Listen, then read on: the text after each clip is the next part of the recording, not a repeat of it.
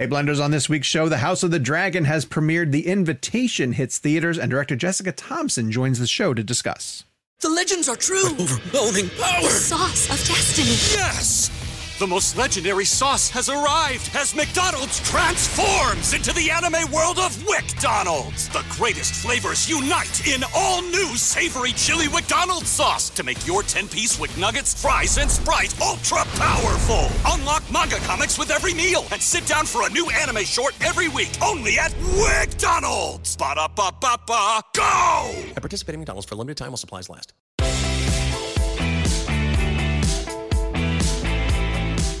Hello, Blenders, and welcome. Welcome to episode number 227 of Real Blend, a podcast that already lost its fantasy football season. Imagine that.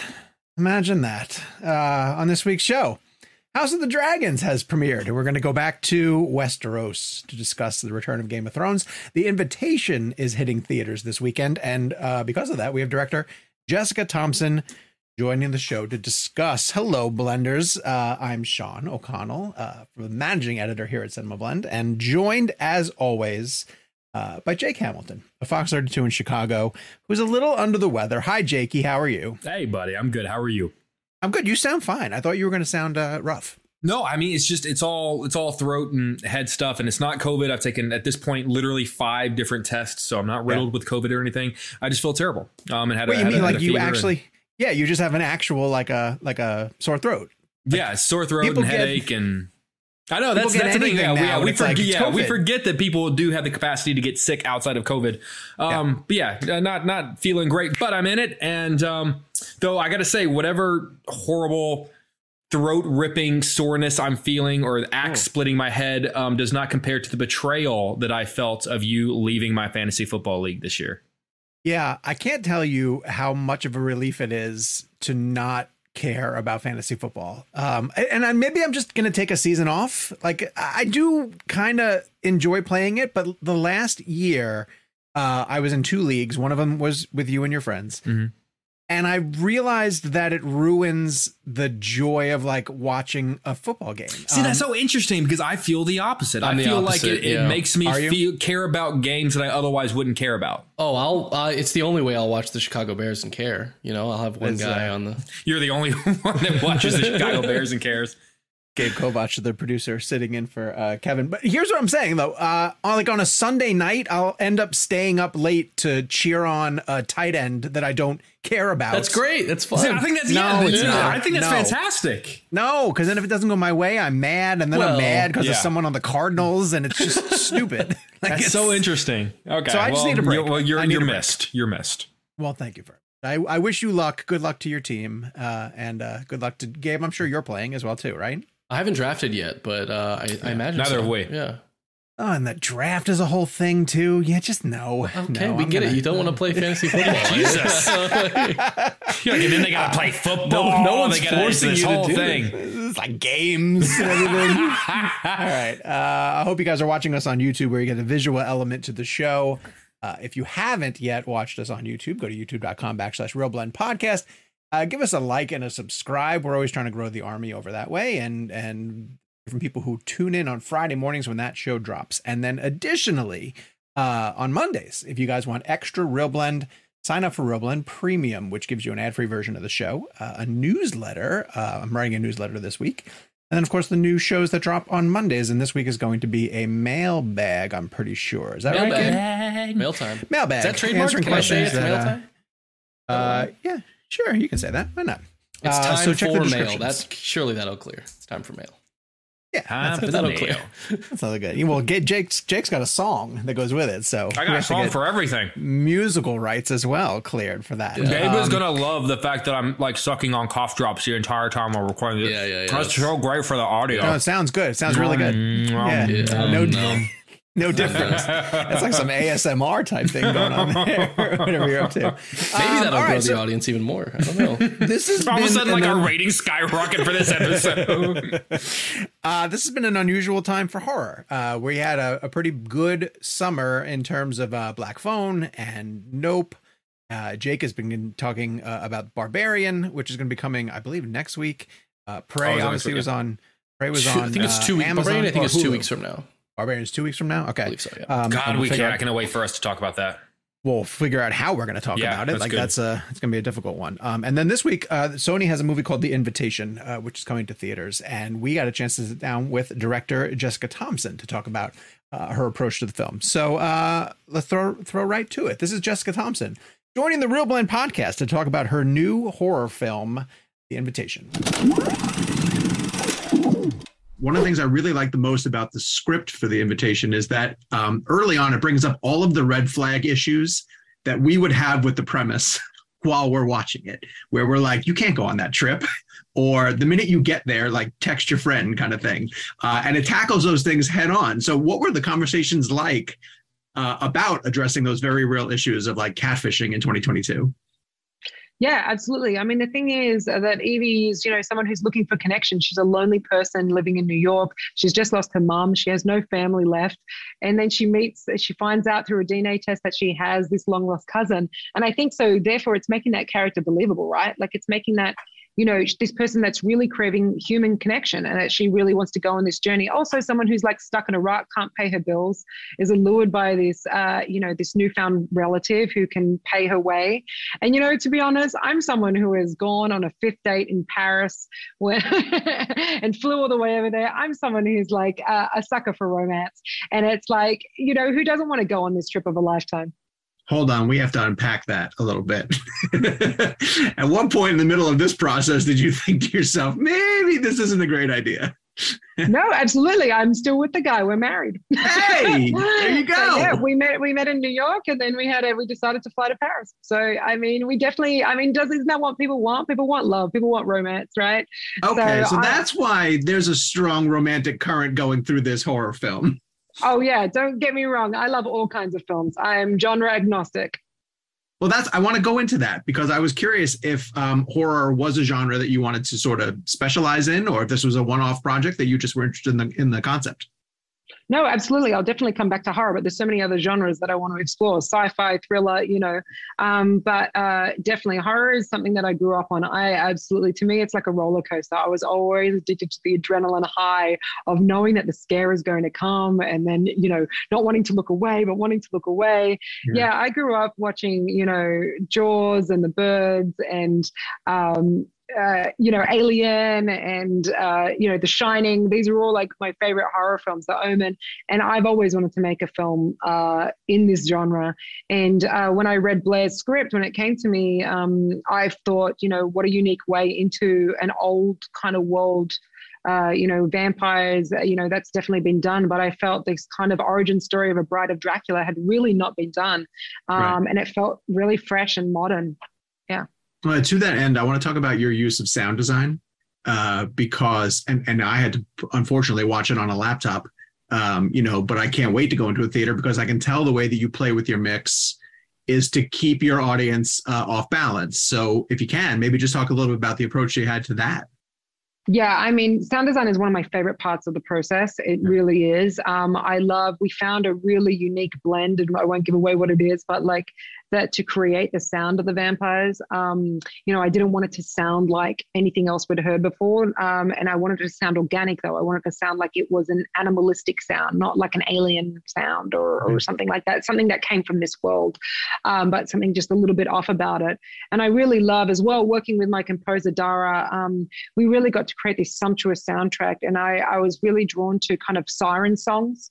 And uh, so we had three women sing a lot of the kind of orche- orchestral moments in the Oh, film. wow. And that kind of, you know, feeds into the three brides of Dracula.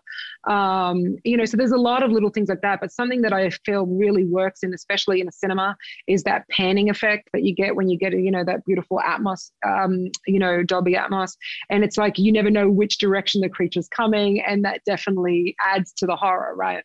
So yeah, that's that's some of my favorite parts. And being on these old lots at Sony that, you know, so many big directors, uh, Martin Scorsese and and you know, have have mixed their sound on the same stages that I got to mix. And it was just such a joy. Yeah.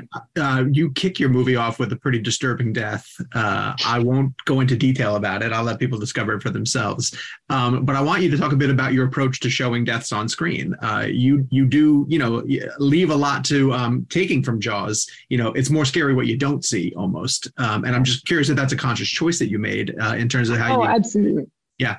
Absolutely. And don't get me wrong, I love a little bit of gore every now and then. Um, but it's like to me, it's always as soon as you show your monster, this is something that I, as even though Guillermo del Toro is one of my favorite filmmakers of all time, um, he shows these monsters quite quickly.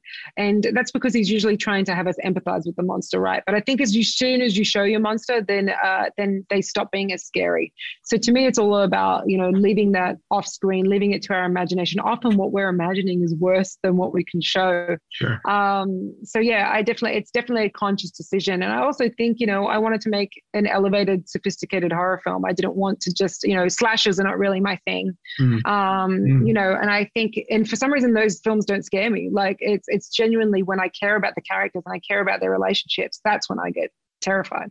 Yeah, to that end, I, I think that you, the way with your pacing, um, you spend far more more time on characterization, you know, and building up the relationships between the characters to the point where uh, you know almost an hour in i'm like isn't this a vampire movie? Like you you definitely are sustaining the tension so that you can get to your reveals later on.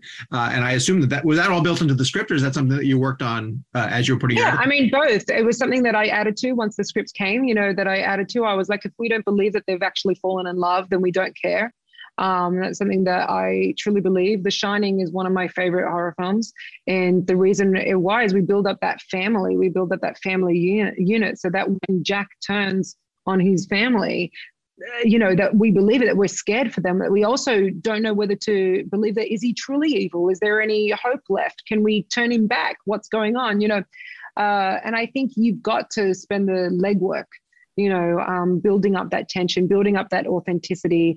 And, um, you know, some people might find it, you know, a little bit too long. I find it just right because this, you know, I made a horror film that I want to watch.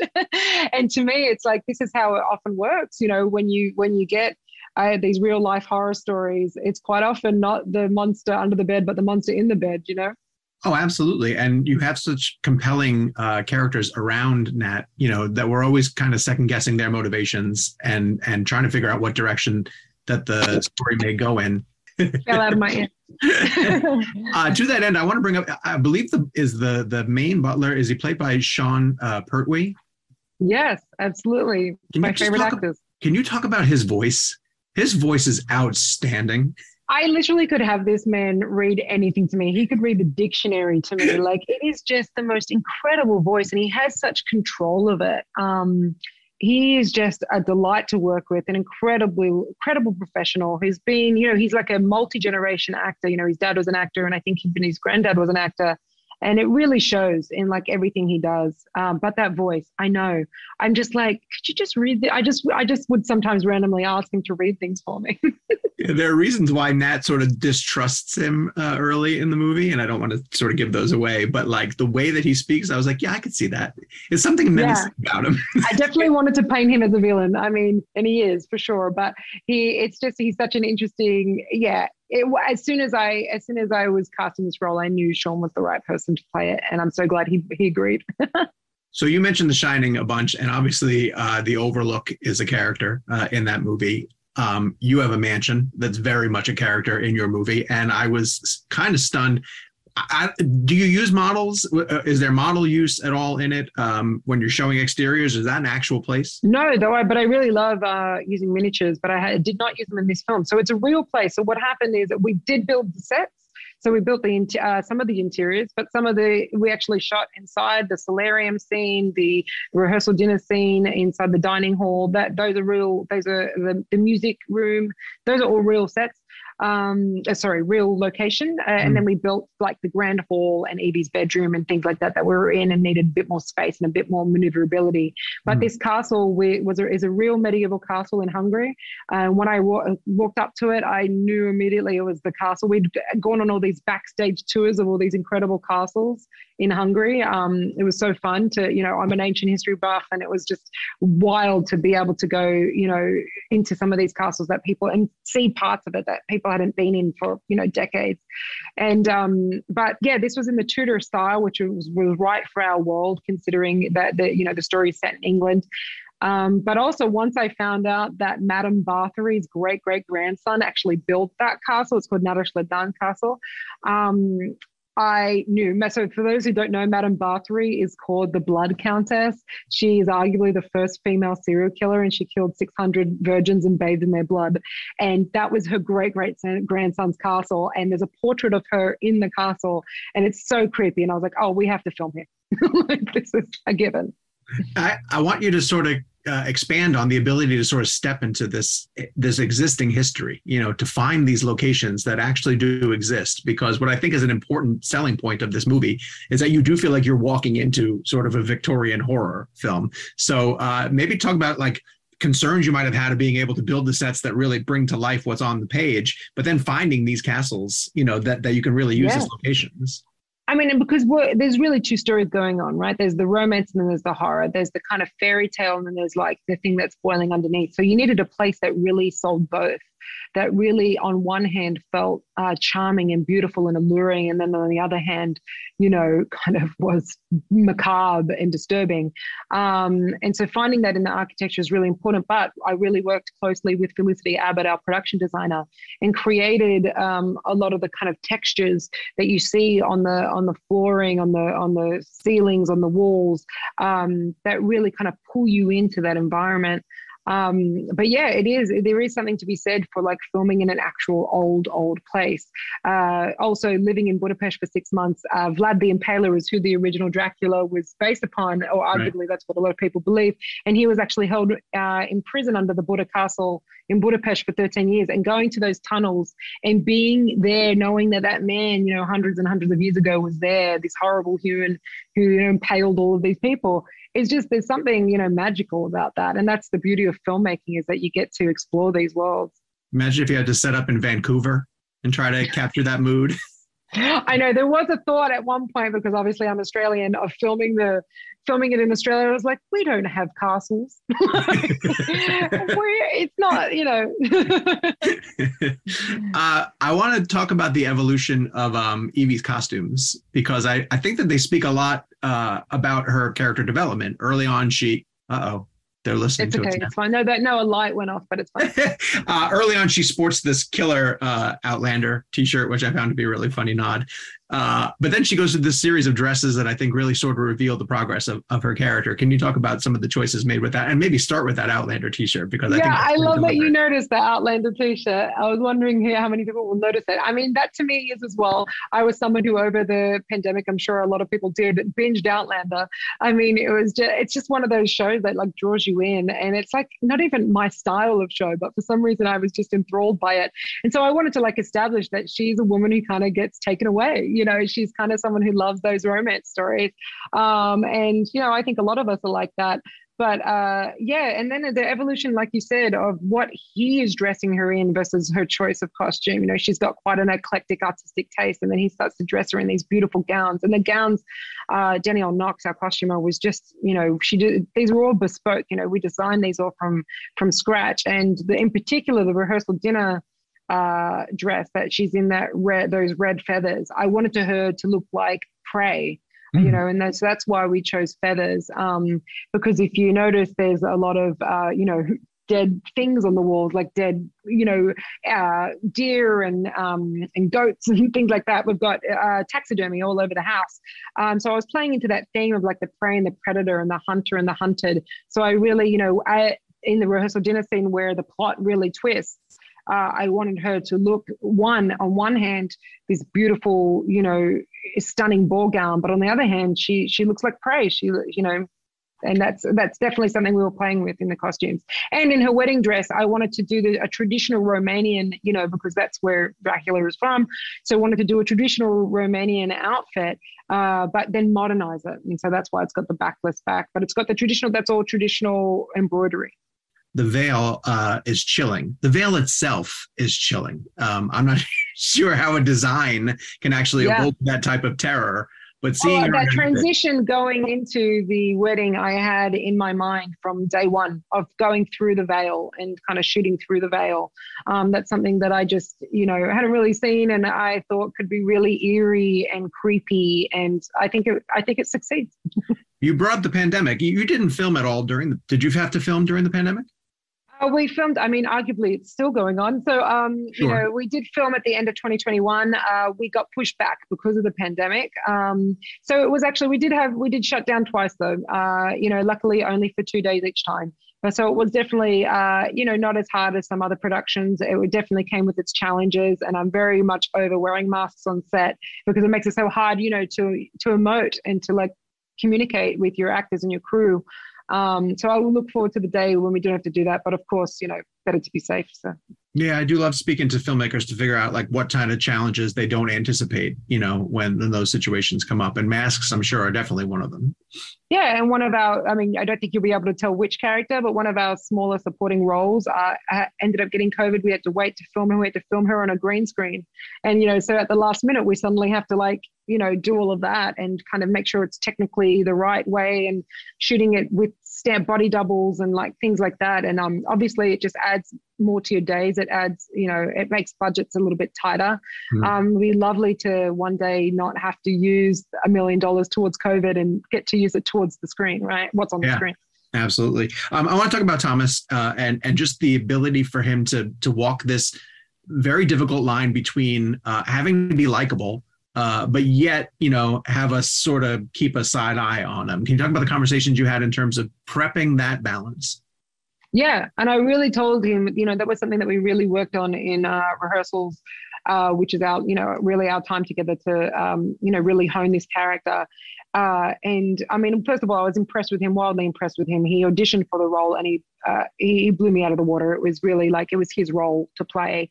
Um, and I said to him, you know, obviously you're playing layers. You know, you're playing your version of what you think uh, she wants and then when she and then you're adapting to when she you know because your ultimate aim is to win this woman over uh, so then you're adapting to what you what she needs you to be and that but also deep down you're you know this evil malicious person so you know there's multiple layers and like you said he's got to be charming he's got to win the audience over um, and so sometimes i would just i would actually get him to do he's someone who loves to play and loves to do different takes in different ways and so sometimes if I even wasn't sure, you know, or I wanted to get it in done in multiple ways, we would. We wouldn't just like deliver the same take over and over. Sometimes I'd ask him to, you know, put on a little bit more charm or like, you know, put a give a nod to his under the undercurrents of his character. And then Mhm. that's the beauty of the edit room and why the editor is the third storyteller, because that's when you also get to craft your characters.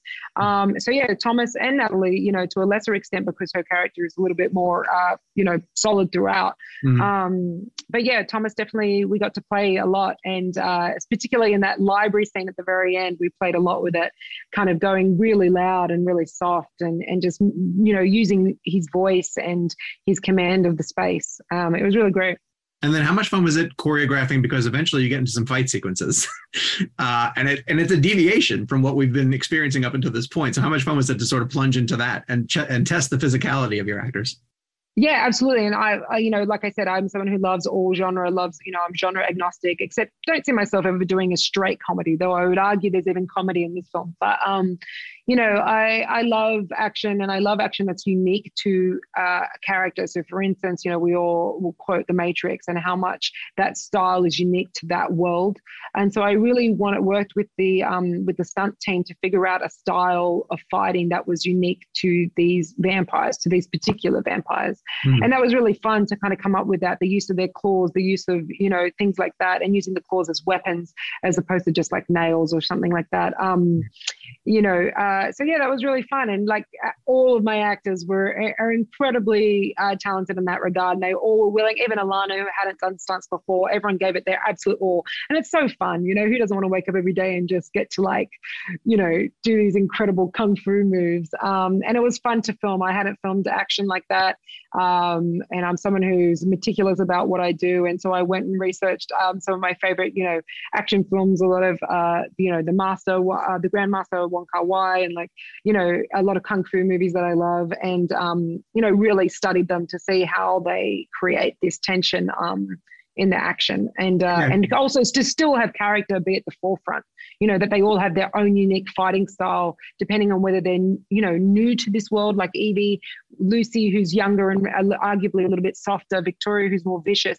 Like how do we play with their characters within their physicality yeah, it's very true because uh, what I was going to say is like it, there have been examples of vampires on screen over the years and the way that they uh, display their powers and you almost want to find a fresh way into that, which I, I feel that you did, you know, and sort of. Uh, but also keep it grounded, right? Not just keep it like I didn't want it to be like supernatural and superhuman to the extent that it's unbelievable.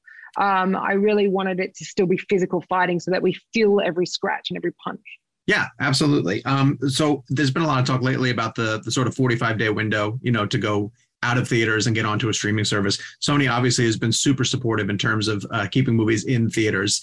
And you see movies like Black Phone and, and obviously Nope doing really well uh, at the box office uh, this summer. So, how important was it to, to have the invitation be in theaters, especially for sort of the communal aspect of, of a horror movie?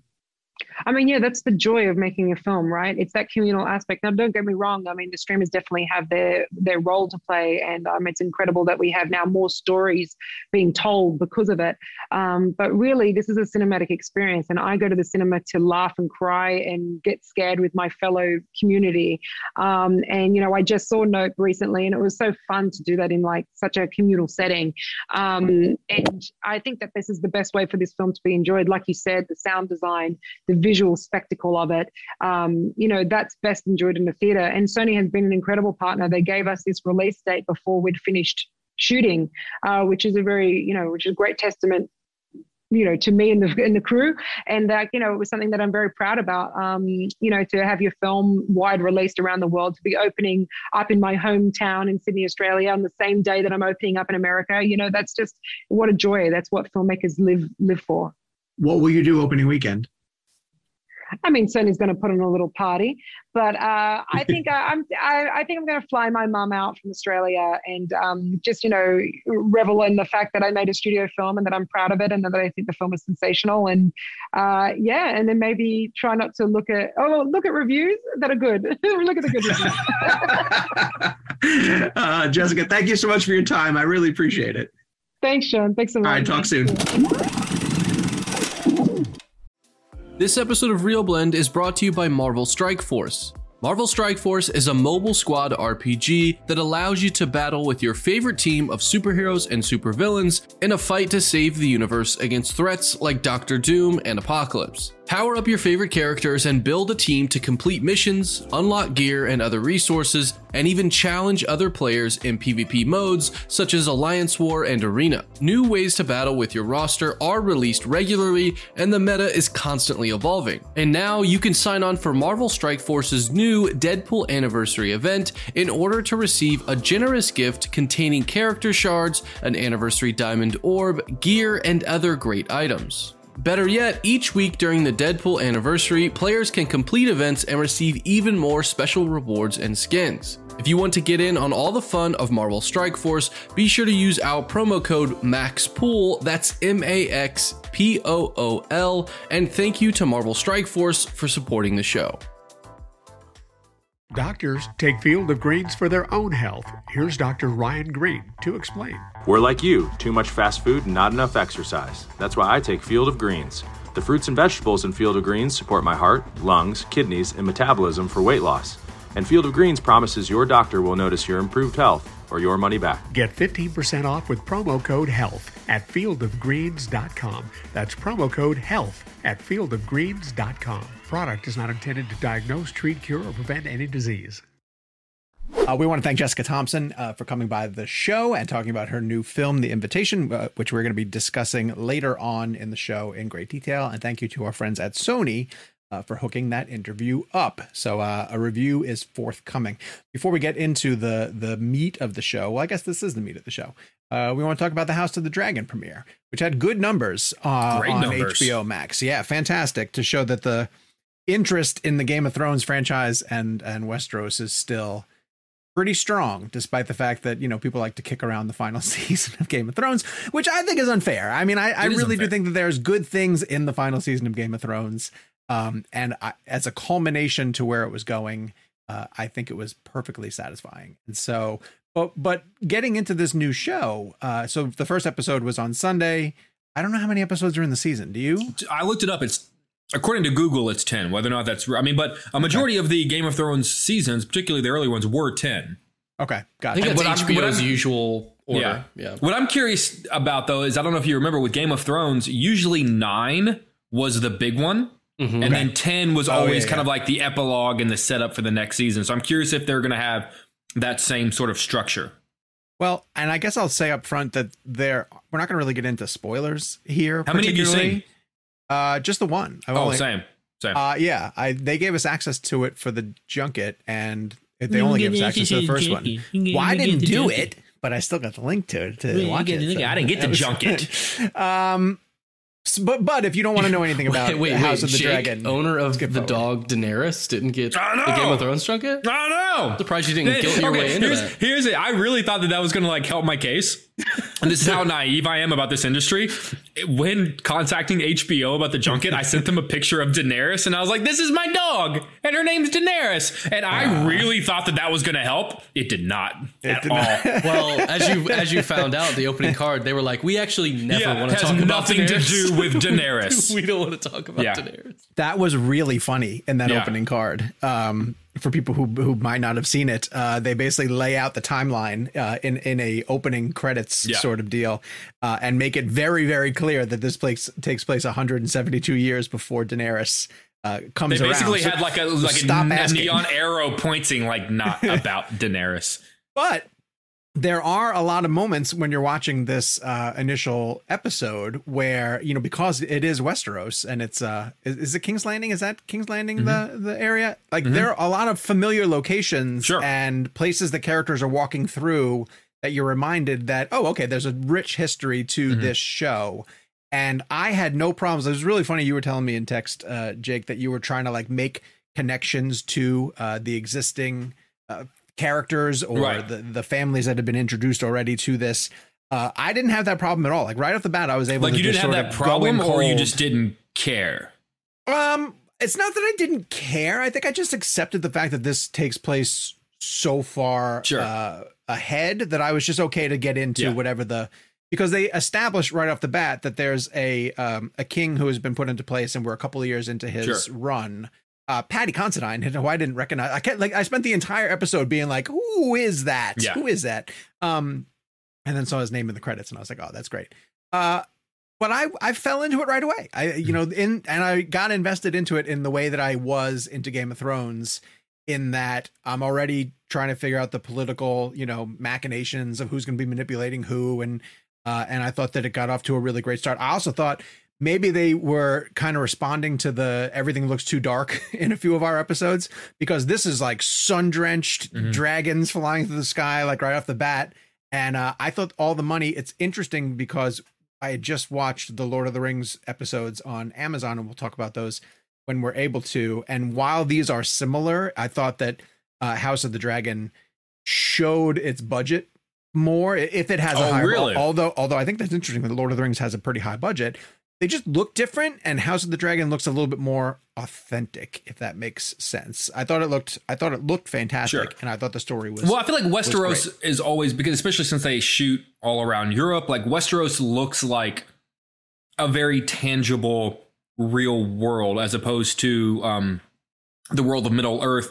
tends to short mm. of like the new zealand vast vistas that they shot in a lot of aspects of middle earth tend to need to be CGI in a way. Okay. Um, mm-hmm. but but Westeros has always to me felt very sort of lived in and felt like I, you know, like you could walk around, you know, Malta at any point and like turn a corner and and and you're at a place where they shot Game of Thrones or or, yeah. or Milan or whatever the case may be. Very true. Um, but I also was reminded uh pretty early on in the episode that like oh yeah this is really violent. Mm-hmm. game of thrones is a really violent series because this one gets uh and especially it's a lot of it through matt matt smith who seems to be like he's going to be a really fascinating character uh and i'm intrigued to see where they go with this. Did you also enjoy the the first step into this world? Yeah i really liked it. Um it felt in in, in both a good and a bad way i would say very familiar there was mm-hmm. very much like going back into King's Landing, an element of like, oh, that's like, welcome back, we're here. Like it was, it, it felt really cool. even I think there there was a beautiful sweeping shot over King's Landing, and there was a moment where I was like, oh, like we're back, we're back Yeah.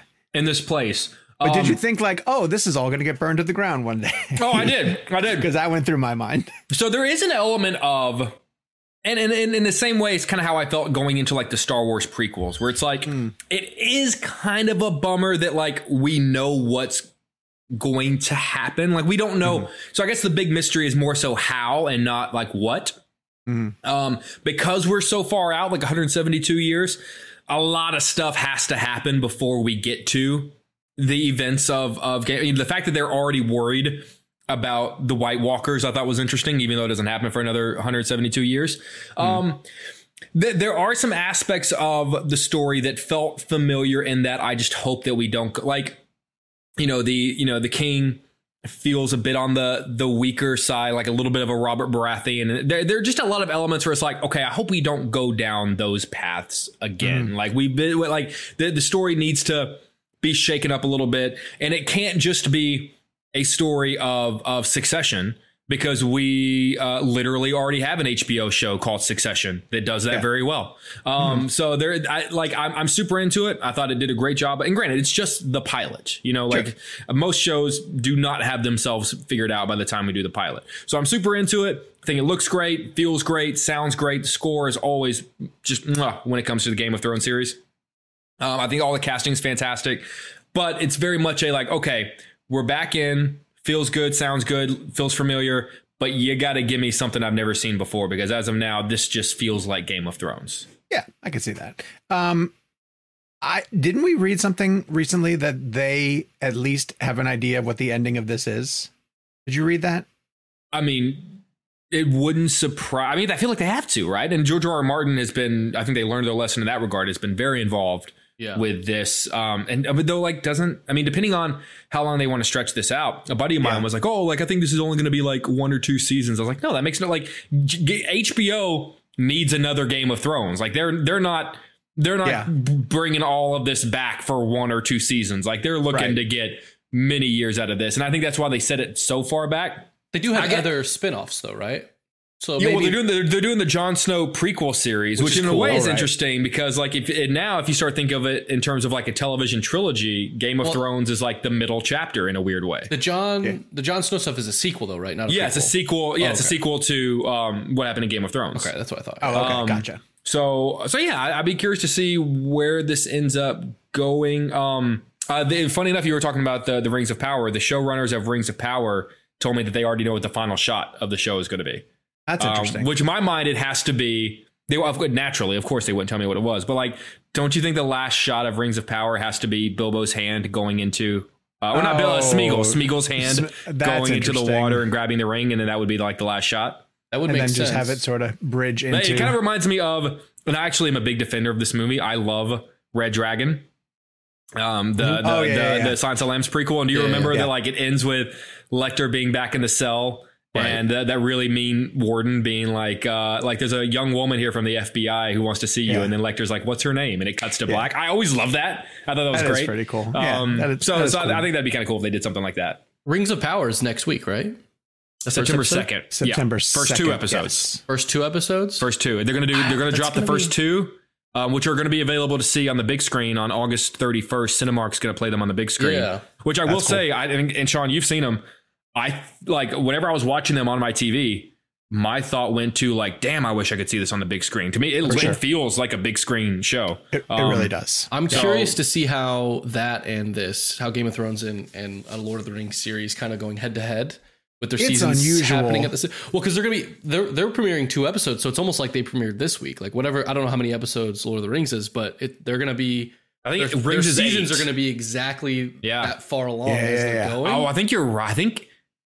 Let me see. If if Rings is eight and they're dropping the first two on week one, does that mean that their finales are going to be? No, no, because if they're dropping the first two on week one, it means that each each each series is going to have two episodes out next weekend. Exactly. So wouldn't that mean that? Oh, okay. But it's only yeah, eight yeah, episodes. yeah. It's only you're right. Okay. So if it were ten, will then it would be. The, and I don't think I don't think we can talk in depth at all about Lord of the Rings because I think there are embargoes, and I'm not quite so. sure when they are. We up. can we'll talk about it next week, so we don't need Yeah. to. Yeah, Because But I'll Kevin's seen it as well. I think. I'd like to say that they are very different. Oh, um, 100%. But and it's, yeah. an, it's an embarrassment of riches for fantasy fans right now. Absolutely. Yeah. Between And between I- Sandman, which I know Gabe wants to talk about, between Sandman and and and Rings of Power and House of the Dragon, like Yeah. in terms of the world of fantasy and like high caliber television, we are still very much, I think, within the age of the what do they what do they call it, the golden age of TV. the golden. Yeah, but it's Um, also I thought this too while watching both House of the Dragon and the Rings of Power. Like the the line that used to separate television and, and movies in terms of like budget and scope Mm-hmm. Yeah. is is now. I know we've been saying like it's gone for a while, but Yeah. it's completely Oh, gone. it's done. Like, It's these Thrones was kind of really put the nail in the coffin of that, right? Yeah. I feel like once we got like Just- the whichever yeah. the fir- like Battle of the Bastards, whatever one had the big battle that was Yeah. like, Yeah, oh, this yeah, just yeah. looks like a Lord of the Yeah. People. I think he Yeah. pulled Lord of the Rings out of the yeah. Uh, that's I guess- another reason why I kind of was like, oh, this would be so cool on the big screen. So Yeah. I, I am kind of thrilled that like, is cool. and that's interesting too that some of the movie theaters are at least bending their their previous you know rigidity about not putting anything streaming Yeah. uh, into into into theaters. I know it's Cinemark and it's not like a Regal AMC uh, situation, but still, if there's one near you and you have the opportunity to, and you feel safe enough doing it, uh, you have the chance to go see new Tolkien uh, Yeah. in the theater, which is pretty Yeah. exciting. Um, Gabe, you want to talk about the Sandman, which I don't even know is it on Netflix? It's on Netflix. So I have not seen The House of the Dragon yet. We're recording this on Tuesday because I spent my weekend binging um, The Sandman. I saw some of our listeners reaching out asking us to discuss. So I, I I'm not going to How's spend Thomas Haden Church? Is it good? he's he's great. He's great. It was it was they repurposed every single one of his lines from the movie and then just put them into different context. It's awesome. Um, no, it's it's really it's it's really cool, and I I've been glad to see. I had not read the comic, although I remembered after seeing it that someone gave me the first trade, so I'm finally picking that back up and and reading it. But it's based on a Neil Gaiman um, comic book, very very famous comic book. And I before I saw it, I One was of really- only four graphic novels to ever make the New York Times bestseller list. Oh wow, fantastic. that's cool. Yeah. and I was I was enthused to see fans of the comic because I had never caught up with it. Um, liked the series as much as sort of like general audience seemed to. It seems to be doing really well. Uh, and I highly recommend it. I really enjoyed it. It was super bingeable. Like I said, I spent my weekend um, sort of chewing it over. And uh, the pitch that I gave Jake because he had seen the first episode and uh, he just hadn't committed to to going back to it was how um, it's it's really it's really okay with being very dark. It has like and I the Stephen King was the was the pull that I had um, when I referenced it for Jake because it has that sort of tone. There's one episode, episode five, if you're familiar with the series. Um, it's it's not. I don't want to give it the typical. You know how Netflix series always has like there's like the one episode that's completely separate. You know, Mhm. this is sort of that episode for the Netflix series, but it is fantastic. Um, and I think it earns its place in the series at large. Um, but it's you know this one episode barely has the main characters in it. It has one guy that's sort of a piece of the story, Hmm. and uh, and it's just this very King Stephen King esque, uh, simple like felt like it could have been the script for somebody's own like feature film, like indie horror feature film about you know what if a, what if a guy who has the power to compel everyone around him to tell the truth and and only the truth uh, of how they're feeling in the moment. What if they walked into a diner in a small town and where everyone kind of knows each other? How would their dynamics change and, and how would that sort of situation build? Is that the premise of one episode or That's the one episode. series? That's one Oh, episode. okay. That's what I'm saying. Like it, it, the, the series for me, it has this brilliant sort of ability. It's not an anthology and it's not a monster of the week, but within it, it had this. It has this really great cadence of sort of letting you drop into these singular stories that that sort of progress the through line, but just builds the world out about like how colorful and dark and and wild um, the world can be. The, the series itself is about follows um, this character called Morpheus or Dream or the Lord of Dreams, uh, the King of Dream, King of the Dreaming, um, and it's it's a fantasy story that's basically set in our world, but it's what if um, sort of destiny, despair, um, death, and dreams were personified as sort of gods. They're called the Endless, um, and the whole series, this whole first season. Um, does a really good job of sort of trickling the mechanics of the world and the rules of the world out to you as you go, which I thought was really great. Like even like the last scene of the the final episode, some of the dialogue reveals things that sort of still keeping you guessing about how the machinations of everything works, which is really exciting and has you excited Mm. for for what's to come next because you don't totally know how these gods interact and and and why they are the way they are. Um, but the central story follows Dream, who's who basically when we fall asleep, we uh, uh, we go to his world, his his his realm, which is the dream world, and uh, he sort of is in charge of our dreams, of creating dreams and nightmares, and and how that is uh, affects humanity. Um, and the series is sort of him rebuilding that after it's destroyed, and it's um, it's pretty I'm- awesome. I'm ignorant on Neil Gaiman, who I know that people kind of love. Is is this primarily what he's known for, or does he have other? And American that- Gods is pretty. He pretty he's known for. him too? I, I would say he's extremely prolific. I'm myself. I'm slowly sort of going through his work, and I'm I've been loving it. Um, there's a lot that he's that he. I would say he's American Gods is one. This is American the other Gods one. is honestly probably one of the top five novels I've ever read in my entire life. It's it's Oh, wow. just a phenomenal, phenomenal book. Yeah, and this, I would say this is this is up there as one of his more um, notable works that that um, and definitely more popular works that people know. Um, but it's great. He's a great world builder, and I think has a really interesting way that he approaches um, sort of character and story. It feels very like it feels very ground. It's fantasy, but it feels very grounded. Um, and then it's just sort of like moments of whimsy that just kind of take you to another world. So it's cool. Cool. All right. Well, before we move out of the uh, what we're loving on streaming, I just want to mention that Michelle and I are late to the staircase. Uh, Sure. But we started watching that, and uh, Colin Firth is incredible. Um, is he up for awards? Did that time I, th- I think I think he and she were nominated. Toni Collette. Yes, Or- 'Cause- 'cause oh, to me, okay. I- to me, Toni Collette is is the MVP of. I mean, what? Well, Oh, particularly because Lord. we get so many different variations of quote unquote the truth. Yeah, Um, yeah. But my God, that's without getting too much into it. Now, um, the did you ever see the Netflix documentary that they talk about? No. Okay, no, this is what we were curious about. So Michelle Yeah. and I are through four episodes Yes. at this point right now. And for people who have no clue, the characters, the main characters over the course of this trial are being followed by a documentary crew. Yeah. Um, and we're trying not to research Sure. too much because Sure. we really don't want to know where the show is going. Sure. Which is weird because this whole this took place in North Carolina, but it took place in Durham. So Durham's like Mm-hmm. yeah, I was wondering if you're familiar with that us. story. I, I I was familiar with the story, um, only because it was in the headlines around here, kind of thing. Um, oh, Gabe says that Toni Collette and Colin Firth were both nominated and absolutely needed to be. They were incredible, and this whole cast is loaded with Mm-hmm. Yeah. incredible people Yeah. like um, Sophie Turner. uh, Michael Stuhlbarg and uh, yeah, Oh, Michael Sophie Stuhlbarg might be one of the most underappreciated actors working today. Like, just He's that man amazing. is Oh, Parker genuinely Posey? one of the best. How great is Parker yeah, oh my god! this- I didn't even realize like, like it's one of those things where like you know it's Parker Posey, but she's so Yeah. completely different than she. nor- Oh, she's phenomenal. And then the girl who plays Priscilla Presley in the Baz Luhrmann movie. Yes. Yep. uh, is the other daughter who sort of defects. Um, Yeah. it's it's great. It's a really fascinating uh, story, and I'm really curious to see where it's going to go. Yeah. because It goes in end of- directions that you don't think it should go. yeah, well, Not that's don't what think, I was saying. expect. Like, we just finished episode four. There are eight total, and when we got to the end of four, it there was like closure, a sort of closure, and and Michelle would turn to me. She's like, "Is that it? Like, is that the end of it?" And I was like, "No, I think there's like another whole half of the story to go." So we'll I'll be curious to see where it's going to go. I was I was wrong. Okay, so I thought that uh, Michael Peterson, who Colin Firth plays, Mm-hmm. had a situation in one of his books that a character died by falling down the stairs. Is that not the case at all? Did I make that up completely? I don't 'Cause he is a writer. remem- Yes, he is a writer. I don't remember that. Okay. Coming I up. thought that was It's, it's been a while since I've. It's been a few months since I the saw the the series. Okay. Well, it's great. And if you have HBO Max, I would highly recommend Yeah, before Checking they out. take it away. if you like true crime. No shit. stuff, right?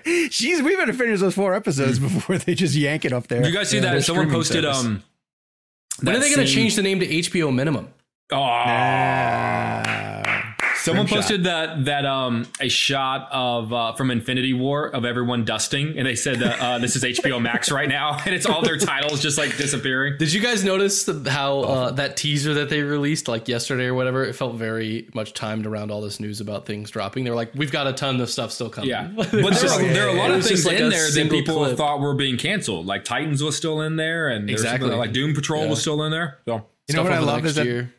They're taking stuff off, but Tusk, Kevin Smith's Tusk, made it back on hey, HBO hey, somehow. hey, I like Yeah. Tusk, and it's Kevin, filmed in Charlotte, Kevin, North Carolina. Kevin Smith just told me minutes ago that Yes. he he's planning on doing a Tusk too.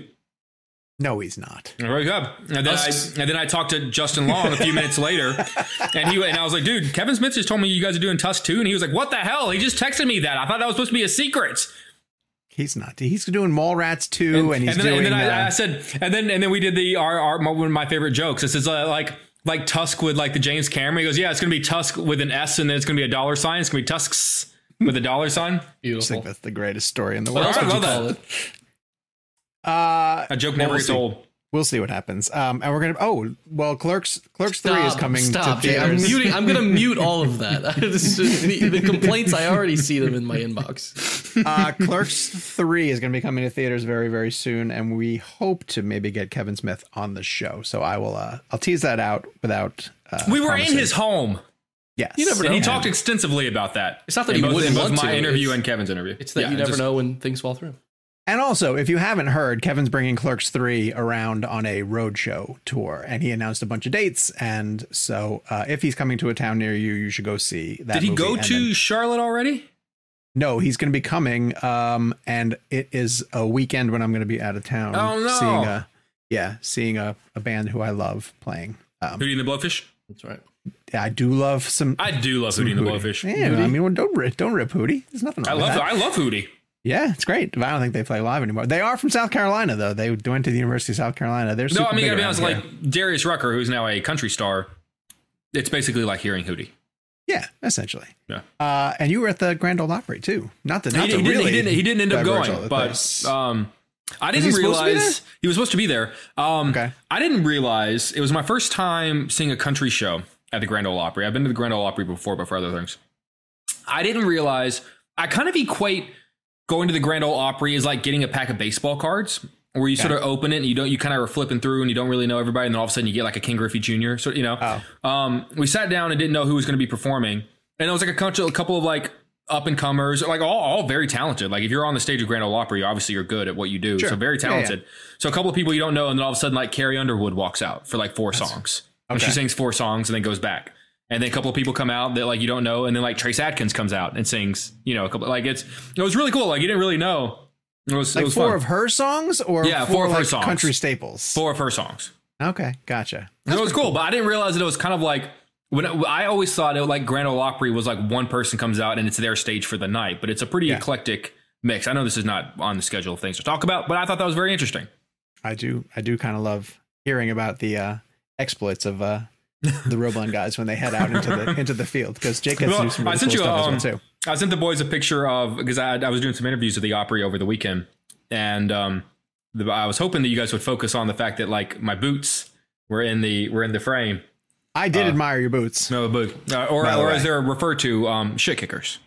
Yes. yes. That's what You, they're referred Dave, to. you've heard that expression. I've heard that expression, but I don't think a man who lives in the third biggest city in the country has shit kickers on his feet. I think They were purchased when I live in Texas. okay. All right. Okay. That makes a lot. They, more they, they haven't kicked shit in a long time. I was gonna say It's been a long time since they a, kicked shit. of, a lot of pavement where you're walking. With this. All right. Uh, there's a couple movies that are opening this week. Two of them that we haven't yet seen, but a few of them we can get to talk about. Um, and and these first two are ones that I almost feel deserve a lot more attention, and it's a little bit sad that we haven't had a chance to see them. One is a George Miller uh, film called Three Thousand Years of Longing that I want to say was at Cannes. Is that where It it, started to screen?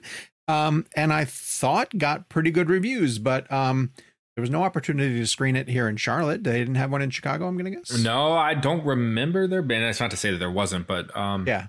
This is I- Tilda Swinton and Idris Elba. yeah, which is weird because like Okay. Idris made the rounds for Beast, but didn't Right. seem to really be doing much for for this film. Yeah. Um, and I don't really know anything about it, to be honest with you, because I didn't read a lot about it when it was at Cannes because I just wanted to see it. And Sure. I didn't want to get too lost into the storyline. Um, but now it's coming. So it'll be available in theaters if you guys want to check it out. Um, From the and this is director another of one- Babe, Pig in the City. Yes. And That's also his- my That's favorite, his favorite credit. Mad Max Fury Road. I uh, seriously as think that too. like it would have been really funny if for Mad Max Fury Road if they had said like from the director of Babe, picking in the just just totally went with it, and I think that would have been They- They, they put that on the that. black and chrome edition. Wait, That's- or did they really? No, I'm just. I Oh figured shit, that would be that'd even really better. cool. That'd be fantastic. um, when we were at CinemaCon in Vegas earlier this year, Lionsgate showed a uh, trailer or like a behind the scenes sort of putting together of this Sylvester Stallone movie called Samaritan. And I thought it looked pretty badass. And um, it is now coming to Prime Video. Uh, so I'm not quite sure what happened there. Um, but it is a superhero movie of sorts, uh, starring Sylvester Stallone. He is like a retired superhero um, who no longer fights for whatever reason. Um, and because a lot of the superheroes have stopped fighting crime, um, it's a hellscape sort of, you know, future apocalypse type thing. Um, and he gets discovered by, I, I, think, a little boy who like recognizes him from his ex- past exploits and then tries to lure him back into fighting. Um, but it looks like Stallone is getting a John Wick type franchise, mm-hmm. um, but he's got superpowers, and I thought it looked really interesting and intriguing. And so I was looking forward to getting a chance to check it out before it came out, and I even pushed to get the director on the show, and uh, but instead Samaritan's going to Prime Video. So check it out when it lands on Friday and see what happened there. Um, John Boyega is in a film called Breaking uh, that Jake got a chance to see. So Jakey, what do people need to know about it? Um, it's a great performance by by Boyega. Um, so basically, it is a true story of mm. a veteran who, when he returns home from the war, uh, deals with uh, PTSD mm. and he deals with mental illness and really just is trying to scrape by and survive. He meets a woman and they have a daughter. Um, and he's really trying to work with the VA to get the the benefits that he is due. Mm. He's not asking for much. He's basically asking for the the couple of hundred bucks a month that that is owed to him. Um, but he finds himself in a situation where he's not getting the benefits that he's due, and he he finds himself on on the hard side of life, and and he tries to reason with the people who with the VA and, and with the government to kind of give him what he's owed because he's got a daughter and he's got a he's got a wife and and they're they short of uh, humiliate him. They they throw him out. At one point, they handcuff him and throw him out. I mean, this is a man who like served his country, and at the VA, they're throwing him out onto quite literally throwing him out onto the street. Mm-hmm. So he takes it upon himself um, to walk into a Wells Fargo bank and um, very politely. That's that's kind of the interesting thing about this this man and Brian. Very politely uh, tells the the bank tellers, "I have a bomb." He mm-hmm. gives a sign that I have a bomb. Get everyone out. Two of you stay and call the news stations, and we're going to get me the nine hundred dollars that I'm owed. Oh, He's wow. not asking for a million dollars. He's not asking for a helicopter to take him to the Caymans. He's asking for the money that he's owed for being a veteran of this country. Right. Oh. Um, it is a true story, a, a really powerful story. Um, the ending without getting into it will just make you kind of question the system and and and how all of this works and, and how we're treating our veterans. But it's really um, an incredible opportunity for John Boyega to show what I think, if you've seen him outside of Star Wars, you've known for a while that he's a truly tremendous actor. I mean, yeah. from Attack the Block and, and Detroit. I mean, I think he's really, really an amazing actor who has much more to show than I feel like. I mean, I liked him in Star Wars, but I, I really feel like after Force Awakens, Finn was kind of put to the side and he wasn't given the opportunity that he deserved to, to show yeah. just what he could have done with that character. Um, so I'm glad that he's taking roles like this that maybe aren't necessarily big splashy. I know he did Pacific Rim, but like maybe these aren't the big splashy blockbusters, but like he's taking roles that say, hey, like I'm a great actor, and if you give me the right material, this is what I can do with it. Um, it's mm-hmm. worth it's worth seeing for his performance. Um, kind of, uh, even though this is a true story, and, and the film I'm going to compare it to is not. Um, it kind of reminds me of John Q in a way, if you remember that Denzel film from about 20, okay. 20 years ago.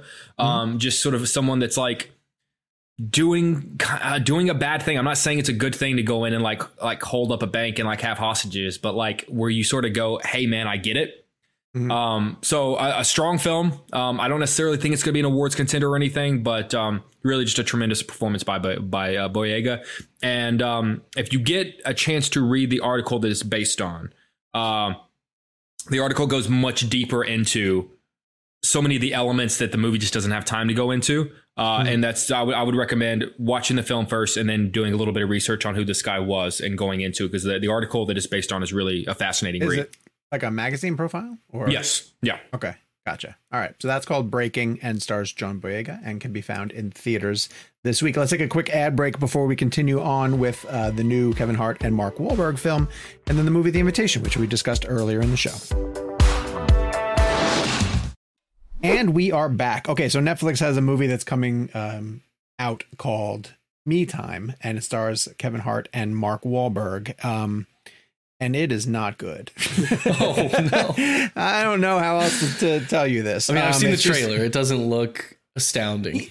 yeah, it um it, it feels like and, and maybe this is unfair, but you know, Netflix is now putting out a lot of content and um this felt to me it, it got a lot of i'm going to give it a lot of criticisms that something like red notice seemed to get which i didn't think was fair for red notice i didn't necessarily see it but that it was like Red Notice. cheap and green screeny like um and it's just like now it is like an algorithm you know like Yeah. these two stars get put together in this wacky situation and um I have not like I have not seen the movie, but based on the trailer, I was gonna say it looks like they found a few weeks where Mark Wahlberg and uh, Kevin Hart were weren't were, weren't busy, Yeah. and they parked them outside of a studio, and they just did several scenes and tried to make each other laugh. that's pretty much what it That's it what, I is. got from the trailer.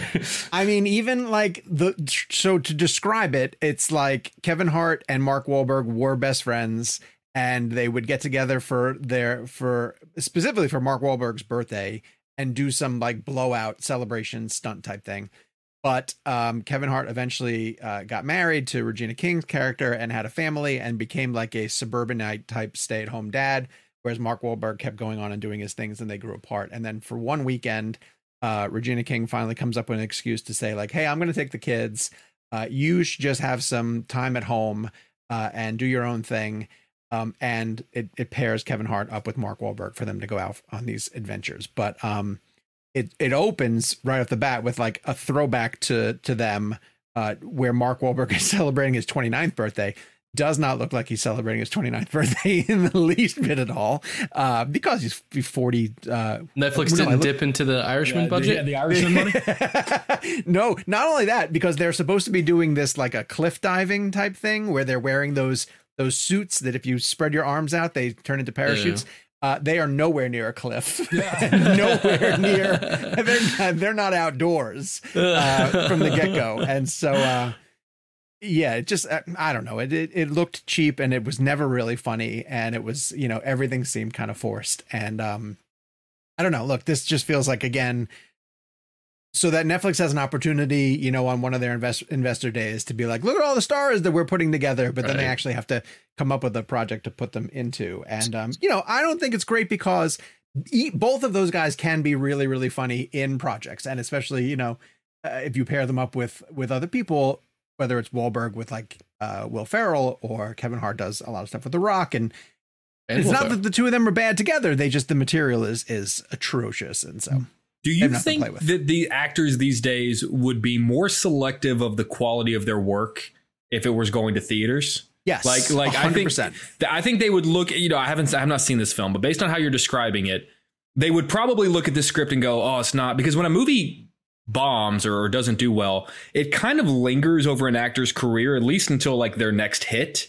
As Yeah. opposed to if they just put a movie out on streaming and whether it does well or not, like people see it, they talk about it, and then they move on to the next. It just doesn't. On it doesn't leave the stench on their career Yeah. like a theatrical bomb does. And so I feel like that's why so many of these big actors are willing to do lesser quality films if they're getting paid because it just doesn't anchor down their their career like a theatrical disappointment does.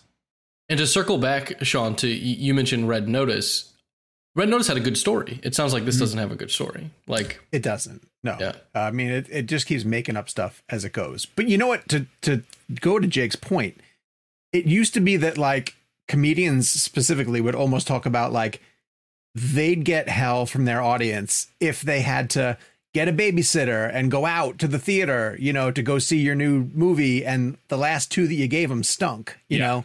Then they'd hold it against you, and you'd worry that you're not going to bring your audience back. But if you're just on streaming, and you the people can watch 15 or 20 minutes and see if it works It's or not, and content. bounce on bounce Yeah. to the next thing. And if Netflix only gauges success by whether or not you watched 120 seconds of their movie, you know, Oh, is that that's for real? I mean, That's- isn't it, isn't it that's like isn't it like two like however many like how many people watched two minutes of the movie is how they determine? well, and they don't even disclose the numbers. Like, they, Yeah. they won't even tell Kevin Hart and, and Mark Wahlberg if their movie was, did well. Like, they just don't tell Yeah. anybody. Wow. So um, yeah, I always go back to that I- I Michael think Caine Jaws four quote where he's like, I've, I've never seen Jaws four, but I saw the the house that it built. Yeah. yes. Although you know, how much more money do Mark Wahlberg and Kevin Hart need? Is- That's true. is what But I'm also, like, are they? Is that just going to be?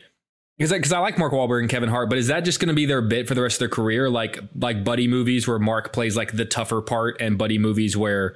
Uh, you know, Kevin Hart kind of plays the, the guy that gets made fun of, like who and he's, he's paired with the tougher guy. Like that seems like that's the role Maybe, they're slowly slipping into. Kevin's been doing that for get you one know, of those a a long year time now at this point. yeah. Yeah. Ride Along and Yeah. and Central Intelligence and yeah, all those types Jumanji of films. and so- yeah, yeah, that's that's sort of his thing. At least Wahlberg Wahlberg at this one at least is not playing the stoic, yeah, uh, you know, police officer type Yeah.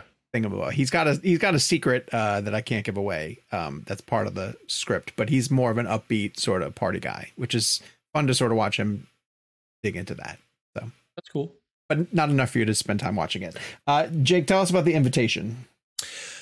it feels like an August horror film. An August That's horror fair. film or like a January horror film.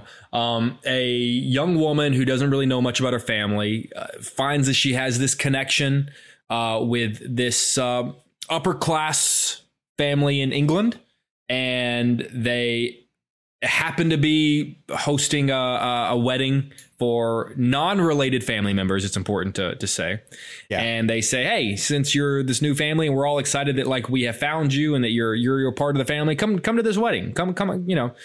So she she flies uh, across the pond and goes to this very upper class um, wedding, which again is emphasized that the, that her family is hosting it, but the family that's or the person that's been getting married, like they're they're not related. I guess is, is is the point is that so because she falls she falls in love with someone at the wedding, but it's important to emphasize that the person she falls for she's not related to. They do a very good job of emphasizing that. Yes. Um, but then it turns out that there is a dark, sinister reason that she has been in, invited there, and it turns into I think it's safe to say without it being a spoiler because it's in the trailer, it turns into a vampire film. Okay. Um, and then from there, it everything was. I, I don't know. It's it's this is the least sexy kind of review to do because like I didn't think it was bad. Um, I love the horror genre, so like at, at worst, I thought it was. I mean, it's it's fine. It's it's Yeah. you know it's exclusively in theaters. I can't honestly. I guess I guess the the bad part of this review is that I can't say that it's worth paying to go see in theaters. Um, it really feels like the kind of horror film that they drop in a January or an August kind of period of the month. It's perfectly fine. Um, Nathalie Emmanuel from Game of Thrones uh, plays the lead. It's you know it's it kind of feels like a lesser vampire twist on Ready or Not. Nowhere near as good or as sharp Yeah. as you know as as that kind of film. Um, you know, it's again, it's unsexy, but it's it's it's fine. It's not particularly scary, but I was intrigued enough to like at least get through it.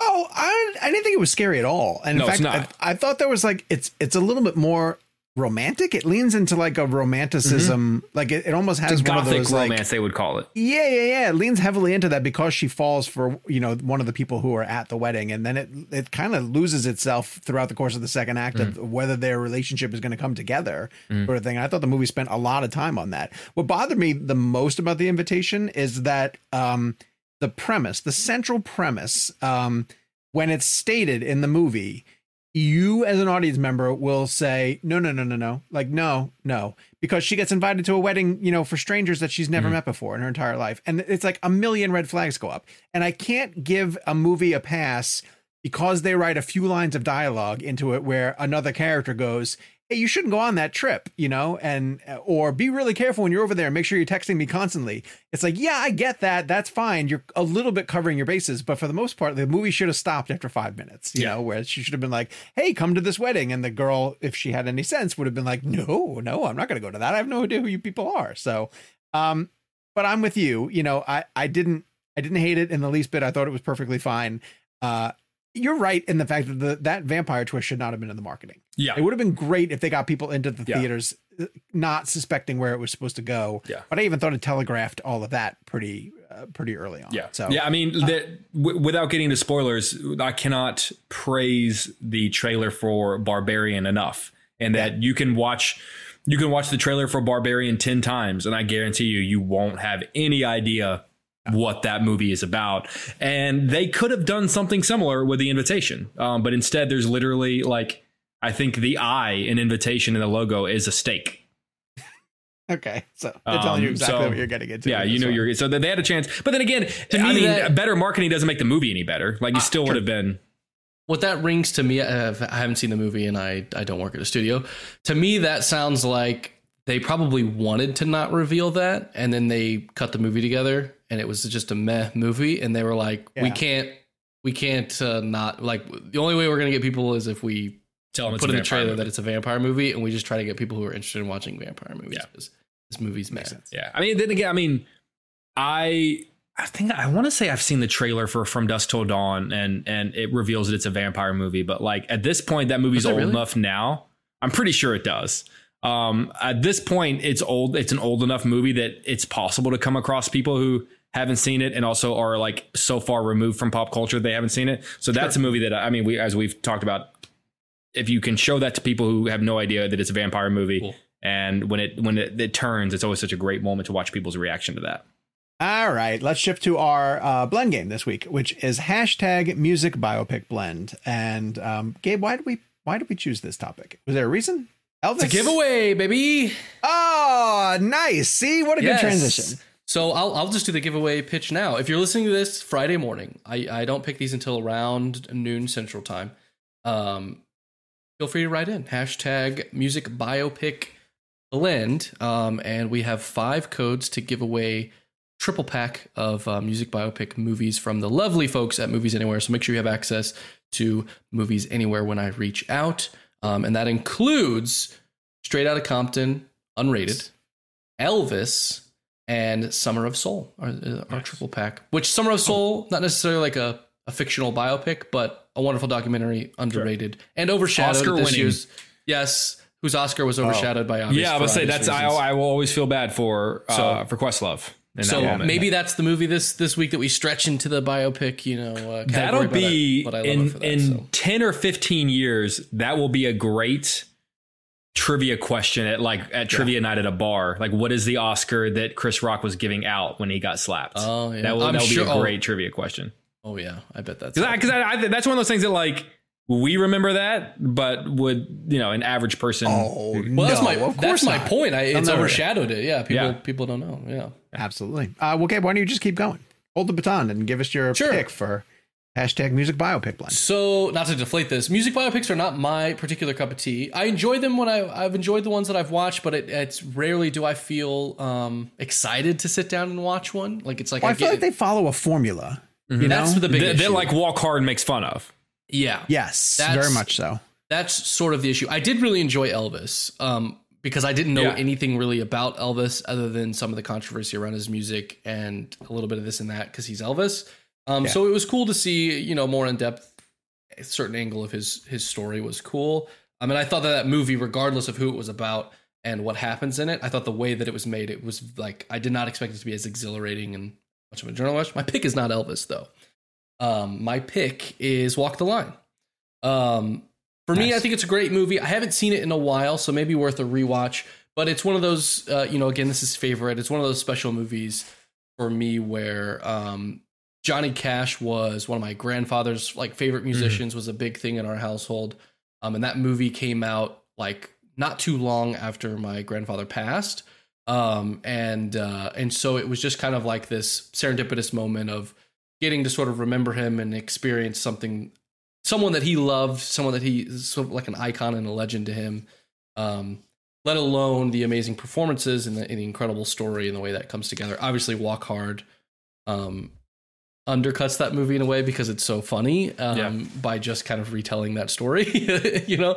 Uh, uh, but for me, like I said, in a genre that I don't necessarily have a ton of experience with, that I have a ton of movies that I love in. Um, for me, that one has that special little little touch of, of why I always appreciate it. And uh, James Mangold, you know, who people Mangold, didn't baby. really recognize yet was such a talented filmmaker. Uh, I think surprised a lot of people. Uh, They said somebody give this guy the Wolverine. Yes, they and took it and ran with it. Yeah. Uh, Someone give this guy the- Indiana Jones. Oh, Walk the Line was uh, the f- was the movie that I saw. It was the first movie I saw at the Toronto Film Festival. Uh, do that when junket? I, on my very first trip up there. I did do that junket. Oh, Yep. what a junket! Were they got- paired or were they separate?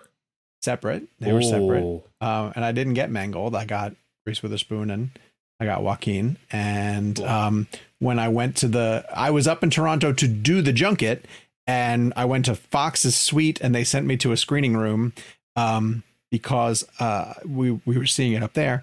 And I went in, and the only other person who was in the screening room with me was uh, Roger Ebert, which was no. very very cool. Yeah, it was my first trip to Toronto, and I was so geeked to be up there. And then I walked into a screening room, and Roger Ebert was there. Did you talk to him? And no, no, no, no. And I just thought like, uh, oh, this is how things roll at the Toronto John walked in and said, "You Festival." son of a bitch, how you doing?" He's an empty theater. He sits right next to him. Uh, and and then whenever he starts singing the "Walk the Line" song, he leans over to Roger, and goes, "Let's walk the line." That's the name of the, that's the name of the movie. this is what it's based on. That's why they called it this. um, uh, I'm gonna go with uh, I'm going with The Doors. Um, nice. Oliver Stone's film about uh, Jim Morrison, and for this reason, well, for a couple of different reasons, obviously. Um, Morrison and the Doors, uh, when I was growing up, was one of those figures who was uh, extremely fascinating because they he died so young. He died at 27. Um, there were conspiracies uh, in a way that I think people believed a lot more uh, back in the 80s, 90s kind of Was- thing that that Morrison faked his own death or you know was still alive kind of thing. What's that? So wasn't that like around that time? Because that what, what do they call that? Like the twenty six. Cl- I'm butchering this. Twenty-seven. Yeah, it's a it's a club. It was where- him, yeah. Hendrix. It was a bunch of musicians, Um, like young who musicians died that at all 27. Joplin? Janis Joplin? Buddy, Yeah. Buddy Holly. I think Buddy Yeah. Holly might have died at 27. Um, which all is, sort of you know, that. Yeah. when I was a teenager, eh, Morrison seemed really old, you know, Yeah, right, right, Because, right, right. Um, but you know, 27 is ridiculous. And um, right around the time that the Doors s- came out, that the movie came out, is when I started to pay attention to um, filmmakers and the fact that you know, oh, certain people direct movies uh, differently, and they turn out to be like these sort of epic stagings, and you know, and and that you can find a filmmaker or a director who's putting more love into a craft, and and these movies are going to stand out for it. And it was because of scenes where you know. Uh, in Miami, Morrison is uh, getting arrested on the stage, you know, for for lewd gestures and stuff, and and the crowd is going nuts, and and Stone stages it that way. Uh, and I was like, oh god, this is really like I'm I'm there. You know, it's like they plunged you into it because hey, breaking news: Oliver Stone is a really talented filmmaker. Um, but in addition to that, it was uh just Val Kilmer, you know, being ex- so captivating in this mysterious uh, character, and I I loved the Doors music at that time, and so to get insight into because like Gabe was sort of saying, these musical biopics quite often seem really uh, stayed, and you know they they focus on somebody who is uh, so old or out of your time period, and I felt like Morrison was um, not that far removed. So to get it and an insight and a story that dove into the inside of uh of how he came up in, in Los Angeles uh, and and on the Sunset Strip, uh, and and they dove into his um his stage fright, you know, and being afraid to sort of turn around and and sing to the people, and then just sort of taking off from there like a rocket was a, a great great story. And so um I can remember it was also around the time when I started dragging my friends to the movies with me um, because I would go see. That's when I started to get into the point where I was like, I'm just going to go see everything that that comes out now. Um, and it was, I was in high school, and so I remember that's when my friends started to realize, like, oh, if we're hanging out with you, then it means we got to go see some stuff that like, we never would go see anyway. Like, I was getting my friends excited about going to see a new Oliver Stone film or something like that, and uh, that holds a special place. But I I rewatched The Doors recently to see if it holds up, thinking that it would be sort of dated and and um, but it's still it's still tremendous, and Val Kilmer is still outstanding in it. Meg Ryan also really really good. What and, um, casting? Yeah, the casting was great, uh, and um, and of course with Val being in Top Gun Maverick, he's still still doing it to this to this day. But um, I'm going with the Doors. I thought that was great. That's one of those So- castings where every once in a while you'll see like the meme or the post. Someone will post the pictures that they shot of Val um, side by side with the actual photos, and Yeah. seeing just how it's like, oh wow, that's kind of surreal. Yeah. similar he looks. He did great. So Jakey, take us home. Um, the one I have chosen, I actually checked in with Gabe just to make sure that it was allowed. Um, I picked Eight Mile. because Oh, yeah. I mean technically not a an Eminem biopic, but it's about as autobiographical as uh, I think you're ever going to get um, with Yeah. his work. Um, I- what I kind of loved about Eight Mile, um, and th- for me, the reason it kind of is separated from all other music biopics is that it never really gets into like the wild and crazy success part of his career. And that's where a lot of biopics tend to lose me. Like I love kind of like the origin story, but once it gets into like the the glitz and glamour and like the number one hits and like where kind of like that's to me where most biopics kind of, kind of all end up being the same. Yeah, Um, this is how like, success changed them. Yes, this is how Yeah. like that. And what I loved about Eight Mile particularly is is the ending, which is that he works his way up to this epic rap battle, wins, and what happens? He walks away down the aisle or down down the alleyway, and he has to go back to work at the auto factory. Yeah, like yeah, that's yeah. that's his success story. Is that like like he did it and he's got to go back to work. Right. Um, I loved kind of like that raw grittiness, like showing the trailer park that he grew up in, and like the stuff with his stepdad with Michael Shannon, and you know everything with Brittany Murphy. It just felt very honest, and oftentimes, you know, I've, I've spoken extensively about how on this show about how I do not like when people are involved in the um, telling of their own story when it comes to biopics. But if someone is willing to just be honest, um, that I feel like that can come through in a really powerful way. I felt it came through with Rocket Man. I felt like Elton John was very honest in in the telling of who he was. Um, and I felt like Eminem was very honest and and sort of this. I don't want to say a fictional autobiography. I think I think it's very much his story. Um, but, it, Well, but you know what's it's- rare too? It's that he's playing. yeah, and he's, playing, himself, and it doesn't seem like the- a bit. Like it just seems Right. very. It seems very like oh, you know, they're playing the real people. You know, like what was it the um, what was it like fifteen seventeen to Paris the the the the Clint Eastwood movie where like Oh, the bit the- was the- that the, guys The are playing the real guys, yeah, which was yeah, just yeah. like you mean these people who can't act are not Yeah. acting in this movie. Yeah. um, but this just felt very like it was. I think it was his first like real like sh- true big acting performance, and and of course like the the lose yourself song is is legendary by this point. Um, I love that movie. Yeah, Curtis Hanson did it a, just a beautiful job directing it. Um, Dude, you're reminding me how much I miss having a new Curtis Hanson movie to Right. look forward to. Right? Right. It's so he was so such a Yeah. great director. Incredible. And uh, yeah, that's a that's a terrific pick. Um, all right, uh, let's throw it to Kevin. Kevin McCarthy, who couldn't join us this week, but is going to weigh in with his pick for hashtag music biopic blend. Kev.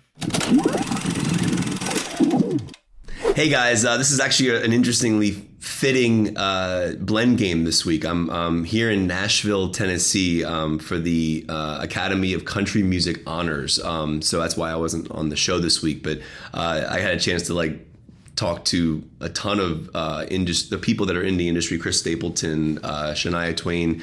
Um, so the music aspect of it's interesting. I was at a show last night at the Ryman Auditorium, which is a historic auditorium here in Nashville, one of the most historic venues in the world.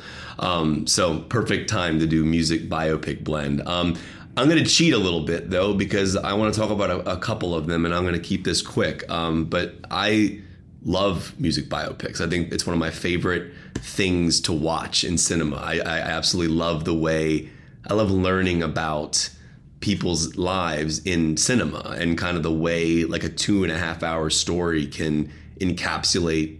And I get it because like you know there's a there's a there's a interesting thing about biopics that follow a similar pattern like you know the rise and the fall or of somebody um, and there's a lot of them, um, but I wanted to highlight a couple of them. Straight out of Compton, which I think is the first one that came to my mind because I was just floored by that film. Um, the performances, the the just learning the history, um, and just Corey Hawkins as Dr. Dre and and, and Cube's son uh, playing Cube. I mean, what a beautiful full circle thing to have O'Shea Jackson Jr. playing his father. I mean, it's such a cool thing, and, and he did it so well. Um, and that was F. Gary Gray, and I, I love that film because it made me learn a lot about. Uh, the music and, and, and the story and Easy E and uh, there was just so much in that film that I loved and I thought it was just beautifully done. It was different. It felt different than a normal biopic. Um, it just felt raw and real. Um, I loved it. Um, also want to shout out uh, Walk the Line. Um, again, these are all movies that made me appreciate the music of the artist a lot more. Um, I appreciate Johnny Cash more because of what, what, what Joaquin Phoenix did with that that uh, that performance as Johnny Cash. And what's really even weirder is I'm in Nashville right now, and at the Ryman Auditorium where I was last night for the show is where Johnny Cash met June Carter, who's played by Reese Witherspoon in the movie. Um, so that's another big one for me. Obviously, you know, this is a weird one. Eight Mile is a, one of my favorite biopics ever in terms of music. Um, huge Eminem fan. Um, but that movie was so cool, and Curtis Hanson directed that, and uh, I just loved the battle rap scenes. Uh, I loved the songs that were uh, for it. Um, it was just the performances, learning about where he came from. Uh, so those are like the three that I really wanted to highlight. I mean, there's so many other ones, um, and I know we, you know, we talk talk on the show a lot about Rocket Man versus Bohemian Rhapsody. Um, I'm a more of a Bohemian Rhapsody uh, fan in terms of the film. Um, but overall, those are the three I want to say. So I know I'm cheating a bit by giving a few of them, but just the nature of where I am right now um, in terms of music and what it means, um, I wanted to highlight a couple of them. So I miss you guys and I love you guys, and uh, be back next week. And uh, we have a huge if it happens next week. So excited about that. See you guys. As for audience picks, we want to thank you guys for playing along. We have uh, Kelly Rea, who went with Purple Rain. Uh, Michael Breen said Amadeus. Joe Saffer, Kimberly Sue, Johnny, and many, many others uh, joined Gabe with Walk the Line. Harry Case went with Rocket Man. Paul Marsh said Ray. Lowen M said Tick Tick. Oh, Tick Tick Boom. God, why didn't I pick that? I, I love Tick Tick Boom. Yeah. Oh my god, I totally forgot about it. And then Rusty said Elvis. Um, the no, the other one I wanted to throw in just for good measure is um, Love and Mercy. If people didn't see Love and oh, Mercy yeah. recently, yeah, of course. Of course. Uh, Paul Dano and John Cusack playing uh, Brian Wilson at different stages of his life is fantastic. Um, uh, Not to like name drop, but I did this show so weird that we're doing this as a as a blend game and based on an interview. I just interviewed Garth Brooks a few days ago and talked oh, yeah, to him about did. the recent string of because if you don't know, Garth Brooks is my favorite music artist of all time, and spoke with him about the recent string of um, music biopics, and he told me that his favorite is Ray, which I thought was interesting. Um, he go. told me he did not like. He didn't say didn't like, but that he he'd like to see a different Elvis movie because he felt that Baz Luhrmann's was too much about. Um, uh, Colonel Tom Parker. He said that it okay. he, he, said it was a little too much. He wanted more Elvis, which I actually liked that it was the old Tom Parker thing. It made it, but, it gave it its own thing. Yeah, yeah, yeah. So that was and that's that's Garth Brooks' pick. Who does Garth want to play him in a musical biopic? Uh, Michael B. Jordan. And, and, and, and, I said, like, like, like, I was like, yeah, because like, like him and Creed, it's like looking in a mirror. He's like, yeah, with the six pack and everything. It's to be to be fair, anyone should ask Michael B. Jordan to play that's them in fair. whatever movie. I, I would ask him too. I had the six pack. I swear to God, yeah. I had the six pack the whole time. I just, I just picture, you know, remember that shot of him in Creed where he's like banging on his chest and like the muscles are like, like yeah, I just picture yeah. like, like whenever they do the gay biopic, it's gonna be like him telling us to rap and like banging his chest, like the muscles are absolutely shredded. Yeah. All right, next week uh, we're gonna be playing hashtag Regina Hall blend. So go to Twitter Ooh. using hashtag Regina Hall blend. Uh, or let us know your pick via email at reelblend at cinemablend.com. And as always mentioned, uh, using that email is where you can leave us a review. Or, of course, you can go to uh, Apple Podcasts or you can go to Spotify, all these different places where you can leave us to reviews. And this week's review comes from uh, Tim Dammer, who says, uh, Five stars, movie theater parking lot. Okay, ReelBlend feels like conversations, sometimes arguments I have with friends in the movie theater parking lot after a showing. Keep up the good work. Well, that's a terrific oh, that. way to sort of capture what we're going for here.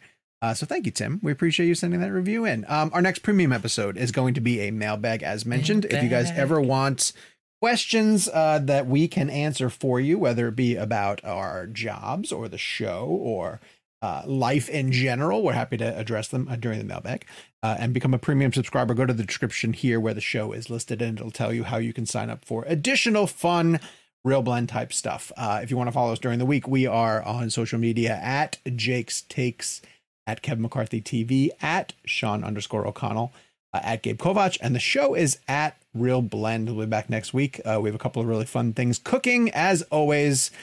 so until then. The Fabelmans. Um, um, the, the Batmans. the Batmans. Two